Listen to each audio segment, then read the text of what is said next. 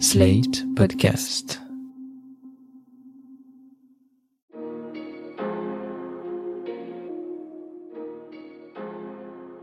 Bonjour et bienvenue dans Le Monde Devant Soi, le podcast d'actualité internationale de Slate.fr. Je suis Christophe Caron et je suis en compagnie de Jean-Marie Colombani, directeur de la publication de Slate. Bonjour Jean-Marie. Bonjour Christophe. Et d'Alain Frachon, éditorialiste au Monde et spécialiste des questions internationales. Salut Alain. Salut Christophe. En 70 ans de règne, elle aura connu 10 présidents français, de Vincent Auriol à Emmanuel Macron, et 14 premiers ministres britanniques. Sur le trône depuis le 6 février 1952, après la mort de George VI, couronnée le 2 juin 1953, la reine Elisabeth est depuis 2015 le souverain britannique qui a régné le plus longtemps et ça se fête. Vous n'avez probablement pas échappé au jubilé de platine car c'est un événement qui mobilise les médias du monde entier et particulièrement les Français. 70 ans de règne, 70 ans d'histoire, celle du royaume évidemment, mais aussi celle d'une famille dont on connaît tout, des joies et des peines. Et si elle n'a pas vraiment de pouvoir politique, même si elle ne se prononce jamais sur les affaires de son pays, la reine Elisabeth a le pouvoir de l'influence, une influence nationale et internationale, pouvoir d'ailleurs qui est partagé par toute sa famille. Messieurs, avant de parler ensemble de la monarque anglaise, je vous propose de retrouver la journaliste Maud Garmy, collaboratrice de Paris Match actuellement à Londres, pour les 70 ans de règne. Bonjour Maud Garmy. Bonjour Christophe Caron. Vous suivez la vie de la famille royale avec attention depuis des années et vous comprenez tous les signes et les sous-titres de la communication royale. Première question, comment avez-vous trouvé la reine lors de ses apparitions et comment comprenez-vous le communiqué de Buckingham pour justifier son absence à la messe du vendredi, communiqué qui parle, je cite, d'inconfort? Alors, personnellement, je l'ai trouvé très affaibli. C'est-à-dire qu'on a vu arriver Sa Majesté au balcon de Buckingham euh, appuyée sur une canne, ce qui est devenu régulier pour ses dernières apparitions. Et euh, elle est très frêle depuis, en fait, depuis la mort du prince Philippe. On, sent quand même qu'elle est de plus en plus amaigrie. Euh, c'est un petit peu euh, peau de chagrin. Hein. Et on comprend tous qu'à son âge, à 96 ans, évidemment, ses problèmes de mobilité rentrent en ligne de compte pour prévoir tous ses engagements. Mais elle avait beau être souriante, on sentait vraiment qu'il manquait une certaine énergie qu'elle pouvait avoir avant. Or, il y a encore quelques jours, lors du Royal Horse Show à Windsor, elle était absolument euh, ravie. C'était euh, incroyable. Donc, il y a vraiment des circonstances dans lesquelles la reine est plus, comment dire, euh, joyeuse que d'autres. On a su que la reine avait eu le Covid il y a quelques mois. De manière générale, est-ce que Buckingham est transparent sur l'état de santé de la reine? Alors la santé de la reine, c'est évidemment un sujet qui est particulièrement touchy en Angleterre. On ne révèle que ce qu'elle souhaite révéler. On a su qu'elle avait le Covid, on n'a pas su exactement de quelle façon elle l'avait vécu, mais on a tous pu noter à quel point elle avait été affaiblie dans les semaines et les mois qui ont suivi. Quand on regarde les images euh, de la famille royale sur le balcon, euh, venue saluer euh, les Anglais, on sent une certaine détente. Est-ce que ce n'est qu'une impression? Alors, c'est une impression parce que tout reste extrêmement codifié lorsqu'il y a une apparition de la famille royale au balcon. les places sont déterminées. En revanche, ce sont toujours les jeunes générations qui en fait attirent l'œil des photographes parce que les tout petits comme c'était le cas hier pour le prince Louis, la princesse Charlotte et le prince George, les trois enfants de Kate et William, ce sont eux en fait qui donnent un peu d'animation. Souvent au passage de la, de la Royal Air Force, il y a trop de bruit, donc ils se bouchent les oreilles, parfois ils sont extrêmement expressifs, ce qui donne lieu d'ailleurs ce matin à toutes les unes de la presse que la reine partage avec euh, son arrière-petit-fils Louis, qui pendant un instant euh, a poussé de grands cris en se bouchant les oreilles parce que c'était pour lui un peu trop. Mais tout de même, on a quand même pu apercevoir des moments de, complicité, d'échange avec le sourire entre la reine Elisabeth et, son fils le prince Charles. Est-ce que c'était des choses qu'on pouvait voir ça avant? Alors il y a les deux, c'est-à-dire qu'on a une monarque qui à la fois tient son rôle et se tient le plus droite possible parce qu'elle elle représente une institution, mais on a aussi, la famille royale reste une famille en soi. Donc c'est une institution, mais c'est une institution dans laquelle tout se fait à partir de l'hérédité. Donc la reine est aussi là pour passer un témoin pour passer euh, le relais à son fils, puis son petit-fils, puis son arrière-petit-fils. Donc cette forme de complicité apparente est également importante dans leur image. Et cette complicité apparente dont vous parlez, elle traduit quelque chose de réel Il y a une vraie unité euh, dans la famille royale? Alors il existe une complicité entre les membres de cette famille, mais qui reste également une famille profondément dysfonctionnelle. D'ailleurs, on est en France quasiment plus intéressé par les scandales en interne plutôt que par l'institution en elle-même. Euh, alors, il y a des proximités avec certains membres plus qu'avec d'autres. Donc, on sent que la reine cherche véritablement à, protéger et à préserver sa relation avec le prince William, à qui elle tente de transmettre son sens du devoir, alors que d'autres membres sont plus éloignés et on peut se permettre un petit peu plus de frivolité, j'allais dire. Et en parlant de membres éloignés de la famille, il y a évidemment le couple Harry et Meghan. On ne les a pas vus sur le balcon puisqu'ils suivaient les festivités d'un autre endroit. Est-ce qu'on ne les verra pas du tout pendant ces festivités? Euh, Aucune exception ne, ne sera faite à cette absence Harry et Meghan ont été invités cette année en tant que membres chéris de la famille, comme le précisent tous les communiqués de Buckingham, puisqu'ils ne sont plus des membres actifs. Ça signifie quoi un membre chéri? Un membre chéri, ça veut dire que c'est quelqu'un qui reste partie intégrante de la famille, il n'est pas renié ni répudié, mais pour autant, il n'a plus aucun rôle officiel. Euh, Harry et Meghan ne peuvent plus aujourd'hui prétendre représenter la reine où que ce soit dans aucune fonction. C'est un statut qui a été créé pour eux ou c'est un statut qui existait déjà avant? Il y a déjà des membres de la famille qui sont sortis suite à un divorce. Je pense notamment à la princesse Diana ou à Sarah Ferguson, qui après avoir divorcé respectivement du prince Charles et du prince Andrew, ont perdu leur titre d'Altesse royale, l'utilisation de ce titre, mais sont restés des membres proches de la famille. Harry et Meghan, c'est encore un petit peu différent. C'est un vrai choix de leur part que de renoncer à leurs obligations. Est-ce qu'on les verra du coup? Est-ce qu'ils vont toujours rester en retrait pendant ces quelques jours? Alors, si Harry et Meghan n'ont pas participé au premier rang, j'allais dire, pour les célébrations du Trooping the Colour, qui est une cérémonie militaire, d'ailleurs, ça devait être un déchirement pour le prince Harry, qui a consacré euh, la plus grande partie de sa vie aux œuvres militaires. Il a été très très longtemps dans l'armée. Ce jour-là, donc, ils assistaient aux célébrations depuis une petite fenêtre dans le Horse Guards Parade. On a eu quelques photos, mais ils n'ont pas fait d'apparition de premier plan. En revanche, j'imagine qu'on devrait les voir apparaître plutôt pour des opérations plus festives. Je pense notamment au concert de samedi soir, Party at the Palace devant Buckingham, ou encore potentiellement dimanche, il y aura une immense parade populaire euh, dans tout Londres qui se terminera devant Buckingham. Et il est fort possible que lors de ces occasions plus élargies, on ait l'occasion de voir le duc et la duchesse en bonne place. Il a quand même été question d'une rencontre privée entre la reine et la famille de Harry. Oui, c'est vrai que les visites du prince Harry et de Meghan Markle en Angleterre sont rares, donc euh, la reine va rencontrer euh, cette occasion pour la première fois son arrière-petite-fille, Lilibet, qui tient d'ailleurs son prénom du surnom de la reine. Et il se trouve que ce sera son premier anniversaire le samedi 4 juin, donc euh, une rencontre en privé a été organisée au château de Windsor pour que la famille puisse se réunir. Et j'imagine qu'à cette occasion, une photo officielle sera diffusée quelques temps plus tard. Alors il y a un autre absent, cette absence c'est un des fils de la reine, le prince Andrew, empêtré dans des scandales sexuels. Il avait déjà été plutôt discret lors d'une précédente apparition de la reine. Là, euh, il nous a été dit qu'il avait le Covid et que donc il ne pouvait pas assister à ce jubilé.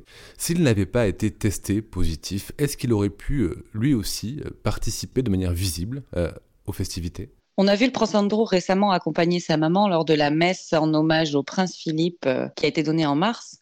Et en fait, cette apparition a fait scandale. La reine est arrivée à son bras et on s'est bien rendu compte à ce moment-là qu'il y avait un, une grosse réaction du public qui était contre euh, cette apparition d'Andrew. Et je pense que le palais euh, en interne a cherché une façon ou une autre de faire en sorte qu'il ne soit absolument pas au premier plan lors des célébrations du jubilé qui aurait pu donc euh, porter atteinte et faire de l'ombre à ces immenses festivités. Donc ce test positif au Covid tombe remarquablement bien en termes de chronologie.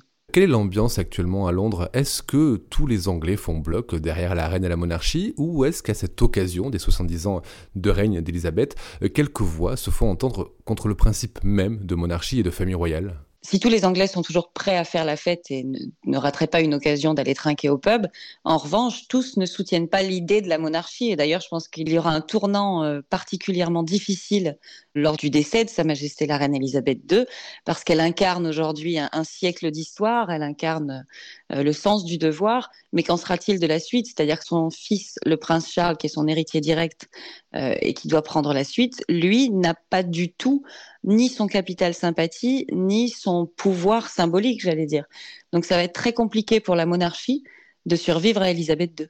Et il n'est toujours pas question, évidemment, de sauter le tour du prince Charles pour passer directement au prince William, qui lui est quand même beaucoup plus populaire. Si la reine Elisabeth, elle, n'abdiquera jamais, à moins de perdre vraiment la tête et d'instaurer une régence, elle l'est à son sens, euh, au sens religieux du terme. Elle a été couronnée pour elle ce serait un péché que d'abdiquer. Les choses sont un petit peu différentes avec le prince Charles, qui lui pourrait euh, faire preuve d'un peu plus de modernité et potentiellement s'aligner sur d'autres monarchies européennes qui, elles, ont fait d'autres choix. Par exemple, le prince Charles pourrait être euh, couronné, mais décider par la suite qu'à un certain âge donné, il s'arrêtera pour passer le relais à son fils, le prince William. C'est quelque chose de complètement envisageable parce qu'il y a une telle différence dans le contexte entre la reine Elisabeth et son fils, le prince Charles, que tout sera revu. Merci, Maud Garmi. Je vous en prie. Cette unité des Anglais autour de la reine dont on parlait avec Maud, elle se voit aussi dans les unes de la presse. Même le Guardian, le journal disons plutôt républicain, journal à gauche, titre sur ce jubilé avec une photo de la famille royale, une seule exception, celle du Morning Star, journal très à gauche qui titre lui sur une action d'activistes antispécistes lors du rassemblement. Ça vous surprend toujours cette unité de la presse anglaise et même du peuple anglais derrière la reine, Jean-Marie? Alors l'unité de la presse, non, la presse peut être plus nuancée. Hein. Moi j'ai en tête en même temps, quitte à fâcher un petit peu celles et ceux qui nous écoutent, une grande affiche publiée en Grande-Bretagne dont le slogan est le suivant Make Elizabeth the last, c'est-à-dire faire que Elizabeth soit la dernière, la dernière reine et donc la dernière représentante de cette monarchie. Et puis passons à autre chose qui est le souhait enfin, d'un bon tiers des jeunes. Je parle des jeunes euh, britanniques. Alors ce qui a de surprenant à la fois vous disiez tout à l'heure, elle n'a pas de rôle politique, Christophe. Si elle a un rôle politique majeur, c'est qu'elle incarne l'unité dans un pays qui est très déchiré et on va y revenir. Elle incarne l'unité, cette espèce de façon d'être anglais, donc d'être différent, d'être pas comme les autres. Et c'est elle qui incarne cela et qui maintient cette unité du royaume à un moment où, sous l'effet des offensives de Boris Johnson, est en question le sort de l'Irlande du Nord parce que le système est bloqué et parce qu'une partie de l'Irlande du Nord aspire de plus en plus à rejoindre la République d'Irlande, parce qu'elle voulait rester en Europe, à un moment où les Écossais redemandent ou vont redemander un référendum sur leur indépendance parce qu'ils voulaient rester dans l'Union européenne, et je ne parle pas ici du Pays de Galles. Donc c'est un royaume qui est menacé d'éclatement. Et donc évidemment, dans cette parenthèse de quatre jours offert par le jubilé, eh bien il y a cette célébration possible de l'unité. L'autre chose qui m'a frappé aussi, c'est de voir cette grande photo du balcon de Buckingham où vous voyez toute la famille alignée les uns à côté des autres qui entourent la reine. On se pince, on se dit mais, mais, mais de quoi s'agit-il? On célèbre quoi? On célèbre des gens qui sont des héritiers, qui se seraient d'une autre essence, d'une autre nature, parce qu'ils sont des héritiers, parce que tout leur a été donné à la naissance. Donc il y a quelque chose qui est extrêmement surprenant pour un esprit, en effet, qui n'est pas euh, dans le culte de cette monarchie. Et le dernière image aussi, c'est le reste du monde. Dans tout ce qui a été des colonies, notamment des colonies de peuplement britanniques, ces célébrations qui euh, rappelaient au fond à l'Angleterre qu'elle a eu un empire et que cet empire, euh, le soleil ne se couchait jamais, comme on le dit, sur l'empire. Donc il y a à la fois ce côté parenthèse, ce côté nostalgie, et puis ce côté qu'est-ce qui vient après, parce qu'elle est populaire par sa longévité. Qu'adviendra-t-il lorsque son fils sera régnant dans un pays qui euh, finalement est soit indifférent, soit pour une partie de sa jeunesse euh, n'apprécie plus guère euh, le système monarchique. Juste quelques chiffres avant de vous passer la parole, Alain. Euh, la reine est appréciée par 75% des Britanniques, selon un sondage de l'Institut YouGov. Euh, il y a un courant républicain, vous parliez du tiers des jeunes Britanniques, Jean-Marie. Notre chiffre, seuls 22% des personnes interrogées estiment que le Royaume-Uni devrait disposer d'un chef d'État élu, donc ça c'est tout âge confondu, selon un sondage publié le 1er juin. Vous aussi, Alain, vous avez été surpris par cette image de cette famille régnante au balcon, acclamée par des euh, dizaines, voire des centaines de milliers euh, de sujets britanniques Écoutez, il y a un élément ludique qu'il faut pas sous-estimer. De même que à Wimbledon, on ne joue au tennis qu'en blanc et qu'il en sera ainsi jusqu'à la fin des temps, j'espère. Eh bien, de la même façon, les Britanniques ont hérité de cette monarchie. Et je voudrais pas être vulgaire, mais je dis qu'ils se payent un feuilleton, une série en vrai, en présentiel, comme on dirait dans le jargon d'aujourd'hui, et que pour la majorité d'entre eux, ils n'ont pas envie de s'en passer. D'ailleurs, ça leur coûte pas très cher parce qu'on pense toujours, on imagine toujours que ça doit peser d'un poids très lourd dans les finances de la Grande-Bretagne, du Royaume-Uni. Eh bien, pas du tout. La plupart des prestations sont payées par la famille royale, qui est une des plus riches du monde, je crois, et donc elle ne pèse pas beaucoup ou de moins en moins dans le budget de l'État. Parce qu'elle a compris, et ça, ça s'est passé à un moment charnière de l'histoire moderne des Windsor, c'est-à-dire à la mort de la princesse Diana en 97. Et là, sous l'influence de Tony Blair, la reine et la monarchie, cette institution extrêmement figée, avec ses règles immuables, elle a compris qu'il fallait évoluer. Elle a mesuré la popularité de la princesse Diana, et qui était un reflet de l'impopularité d'une partie de la famille britannique. Donc ça a été une dialectique assez complexe, mais dont finalement, grâce à l'aide de Tony Blair, du Premier ministre de l'époque, elle s'en est bien sortie et elle a continué à incarner cette stabilité de l'État face à une politique, euh, naturellement, qui, comme dans toutes les démocraties modernes, est beaucoup plus volatile, avec ses scandales à répétition, etc. Non pas que les Windsor n'aient pas eu des scandales à répétition, eux non plus, mais ça fait partie justement du feuilleton. Vous disiez, euh, Jean-Marie, que la reine avait un rôle d'incarnation de l'unité euh, du peuple britannique. Je parlais des pouvoirs de la reine, je disais que c'était limité politiquement, mais quand même, elle a tout de même une grande influence sur le plan diplomatique, on le voit à ses nombreux déplacements. Et lors de la guerre en Ukraine, par exemple, elle s'est positionnée à sa manière en refusant de prêter certaines pièces au musée du, Kremlin en février, euh, pièces qui devaient faire partie d'une exposition temporaire. Elle a fait un don pour soutenir les Ukrainiens et Charles et Camilla se sont montrés à la cathédrale ukrainienne de, de Londres en mars. Ces petits gestes diplomatiques ont-ils un sens? Et de manière générale, la reine a-t-elle un vrai pouvoir diplomatique selon vous, Jean-Marie? Alors ces gestes ont un sens, mais dans un sens qui est euh, collectif, qui est, j'allais dire, en accord avec la politique que conduit le gouvernement, puisque le gouvernement a pris euh, des positions très fermes vis-à-vis de la Russie euh, dans ce conflit sur l'Ukraine. Donc je ne pense pas que ce soit détachable de la diplomatie gouvernementale. Voilà, on envoie la reine, de même qu'on peut envoyer tel prince ou telle princesse dans tel pays parce qu'il y a des relations commerciales à restaurer, parce qu'il y a des enjeux de marché à passer, etc. Alors est-ce qu'elle a un pouvoir diplomatique en propre, elle l'a eu en partie au moment où le Commonwealth existait encore. Aujourd'hui, le Commonwealth, c'est quand même quelque chose de très lâche et de presque une fiction, même si les liens euh, subsistent évidemment. Mais euh, ça n'est plus évidemment un endroit où on peut considérer qu'en envoyant la reine ou en envoyant le prince Charles, on peut régler une situation diplomatique difficile comme ça a pu être le cas dans le passé. Je pense que cette période-là aussi euh, est révolue, me, semble-t-il. Hein. Je ne sais pas ce que Alain dit, dit là-dessus. Oui, tout à fait. Mais euh, je pense que c'est révolu. Alors, pas mal des anciens pays de l'Empire sont encore dans le Commonwealth, mais c'est une structure beaucoup plus souple. Je ne pense pas que ce soit une structure d'influence pour la Grande-Bretagne. Ça l'a été, mais ça ne l'est plus. Mais ça nous intéresse quand même, parce que au fond, quand on regarde tous les symboles de l'apparat, les uniformes, les bonnets à poils, les casques à plumes, quand on visite Buckingham Palace avec euh, le public, eh bien, on voit que tout rappelle l'Empire.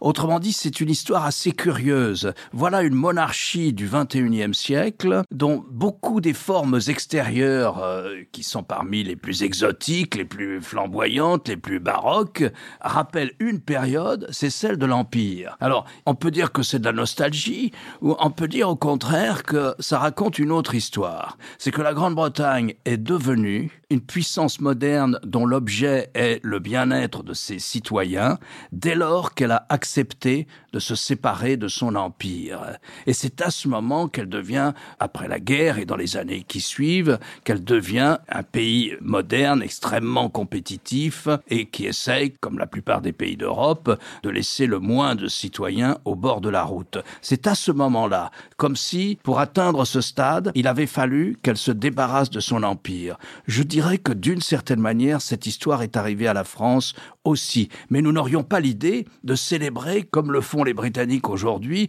notre période coloniale avec euh, des uniformes, des bâtiments, etc. Sauf à rendre hommage aux soldats euh, d'Algérie, du Maroc et d'ailleurs qui se sont battus pour nous pendant les guerres. Voilà un peu les paradoxes que nous raconte euh, la monarchie britannique. Moi j'ajouterais ce que dit Alain. Alain dit une puissance moderne, moi je dirais aussi, et une puissance moyenne. Si on regarde l'histoire telle que les historiens pourront l'écrire, le règne d'Élisabeth. Ben, le règne d'Élisabeth commence par euh, une reine qui, en effet, est aussi impératrice et qui dirige un empire colonial et qui se termine avec euh, un royaume qui sera peut-être, dans quelque temps, réduit à l'Angleterre plus le pays de Galles. Euh, c'est-à-dire euh, trois fois rien, enfin, par rapport à ce que cela a été, cette espèce de rapetissement permanent avec cet épisode du Brexit qui voulait faire croire que l'Angleterre était encore une puissance globale. Elle est sûrement encore une puissance globale, certes, mais c'est pas Global Britain qui va changer le cours des choses dans le monde aujourd'hui. Donc voilà, c'est ça au fond le règne d'Élisabeth. C'est ce grand paradoxe-là. On passe en effet d'un État euh, surpuissant et euh, certainement euh, marqué par une forme, des formes d'archaïsme, à un État moderne en effet, mais moyen, puissance moyenne, petite puissance moyenne, d'autant qu'elle est de plus en plus dépendante et raccordée aux États-Unis. La stratégie d'ailleurs de Boris Johnson conduit à ce raffermissement, à ce lien plus étroit encore, non plus partenaire, mais presque vassalisé de l'Angleterre par rapport aux États-Unis. Sur le rôle politique, je voudrais pas gâcher la fête, mais rappeler un certain nombre d'enquêtes du journal The Guardian, qui est en effet un journal qui est plutôt, j'allais dire, d'esprit républicain, qui est un journal important et très lu au-delà des frontières de la Grande-Bretagne d'ailleurs, qui faisait l'inventaire des interventions de la reine et du prince Charles sur le processus législatif dès lors que ce processus législatif influait sur les affaires de la famille royale, c'est-à-dire les affaires, le business, soit le business agricole, ça c'est le prince Charles, soit le business tout court, ce sont les investissements divers et variés que la reine ou ses enfants ont pu faire ici et là et qu'il s'agissait de protéger avec des interventions en bonne et due forme de la reine pour infléchir le vote du Parlement. Et donc voilà, là encore, c'est cette étroitisation. On est passé d'une reine dont le rôle diplomatique pouvait être affirmé à une reine qui euh, va influencer en effet les législateurs britanniques aujourd'hui, pour des petits intérêts, j'allais dire, de boutique. En tout cas, c'est ce que l'on pouvait lire de façon euh, très argumentée et très factuellement euh, vérifiée dans le journal Le Guardian. Toujours sur euh, les relations diplomatiques, la France a offert un, cheval à la reine, un cheval de la garde républicaine pour ses 70 ans. Euh, on va aussi planter une allée d'arbres et un bosquet au mémorial britannique dans, le Calvados pour célébrer les liens entre nos deux pays. Et puis, jeudi, jour euh, du début du jubilé, Emmanuel Macron a ravivé la flamme sur l'Arc de Triomphe en compagnie de l'ambassadrice du Royaume-Uni, Mena Rawlings. Offrir un cheval comme ça euh, à un souverain en 2022, ça a l'air quand même un geste très suranné. Pourquoi est-ce qu'on fait euh, encore ça? Est-ce que ce sont des choses qui comptent? Et est-ce que ce sont des choses qui sont scrutées par les services diplomatiques, par exemple? Les cadeaux entre chefs d'État n'ont jamais cessé. Il y a en Corrèze un musée Jacques Chirac qui abritait tous les cadeaux que Jacques Chirac, président, a reçus de ses homologues, monarques ou présidents ou autres, pendant son double mandat. Il y a constamment des échanges de cette nature. Et offrir un cheval à la reine Elisabeth, c'est évidemment euh, montrer que l'on sait quelle affection elle a pour les chevaux. Elle a vécu toute sa vie dans l'amour des chevaux. Donc euh, c'est un, un geste, euh, j'allais dire, de la part d'Emmanuel Macron presque affectueux de montrer qu'en effet on se préoccupe de ses goûts et de ce qu'elle aime vraiment, non Alain? Oui, d'ailleurs il arrive aussi à, à l'Élysée, dans des circonstances un peu différentes, de recevoir en cadeau un cheval. Je ne sais pas si vous vous souvenez, mais je crois que c'était le président, un président d'Asie centrale qui avait offert un, un cheval, un pur sang magnifique d'Asie centrale à François Mitterrand, dont je je n'ai pas le souvenir qu'il était fréquemment sur le dos d'un cheval, François Mitterrand. Non, il préférait les clubs de golf, François Mitterrand. Donc, euh, je crois que c'est pas si, si, si euh, inhabituel l'échange comme ça de chevaux entre États. Et ça serait une mode de résolution des conflits intéressante d'ailleurs. Pour finir sur le sujet britannique euh, et de la reine, je voulais savoir, on a vu Boris Johnson qui n'était évidemment pas au balcon, mais qui était dans la tribune officielle. On l'a vu pas forcément très joyeux parce qu'il a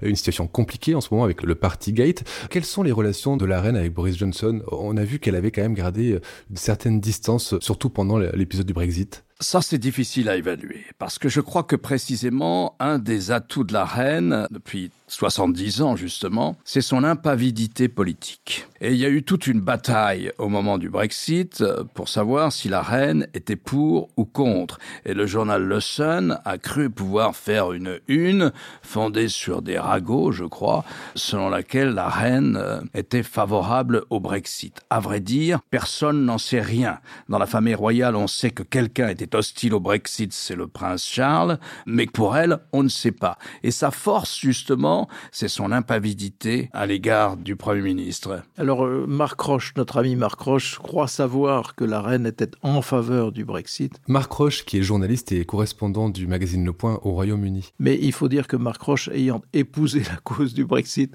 on prendra son témoignage avec des pincettes. Et quant à Boris Johnson, euh, il joue un rôle dans cette histoire, euh, me semble-t-il, Christophe. Il incarne, au fond, tout ce qu'elle n'est pas. Il incarne une manière d'indécence, d'opportunisme total, d'absence de civisme, le partygate, c'est-à-dire la manière dont il a autorisé ses collaborateurs à faire la fête, euh, alors que toute réunion de plus de trois ou quatre personnes était interdite, à faire la fête et à, condition que chacun amène sa bouteille, précisait les cartons d'invitation. Évidemment, euh, au moment où on, on, demandait à toute la population euh, du royaume d'être confinée ou de suivre des règles de distanciation sociale très strictes, évidemment, voilà. Et ça, c'est typique de Boris Johnson, c'est-à-dire une manière d'être, si je puis me permettre, en caricaturant un peu, sans foi ni loi. Alors, il est visé par un rapport du gouvernement qui vient de sortir, qui sort au moment justement de ce jubilé. Et il renvoie de la classe politique une image qui est l'inverse de la stabilité et de la dignité qu'incarne la reine. Merci Jean-Marie, merci Alain. Alain, je rappelle votre chronique chaque jeudi dans Le Monde et sur le monde.fr. Jean-Marie, je rappelle quant à vous votre participation chaque jeudi aussi à l'émission politique sur France 24. Merci messieurs et à la semaine prochaine. Au revoir Christophe. Au revoir Christophe.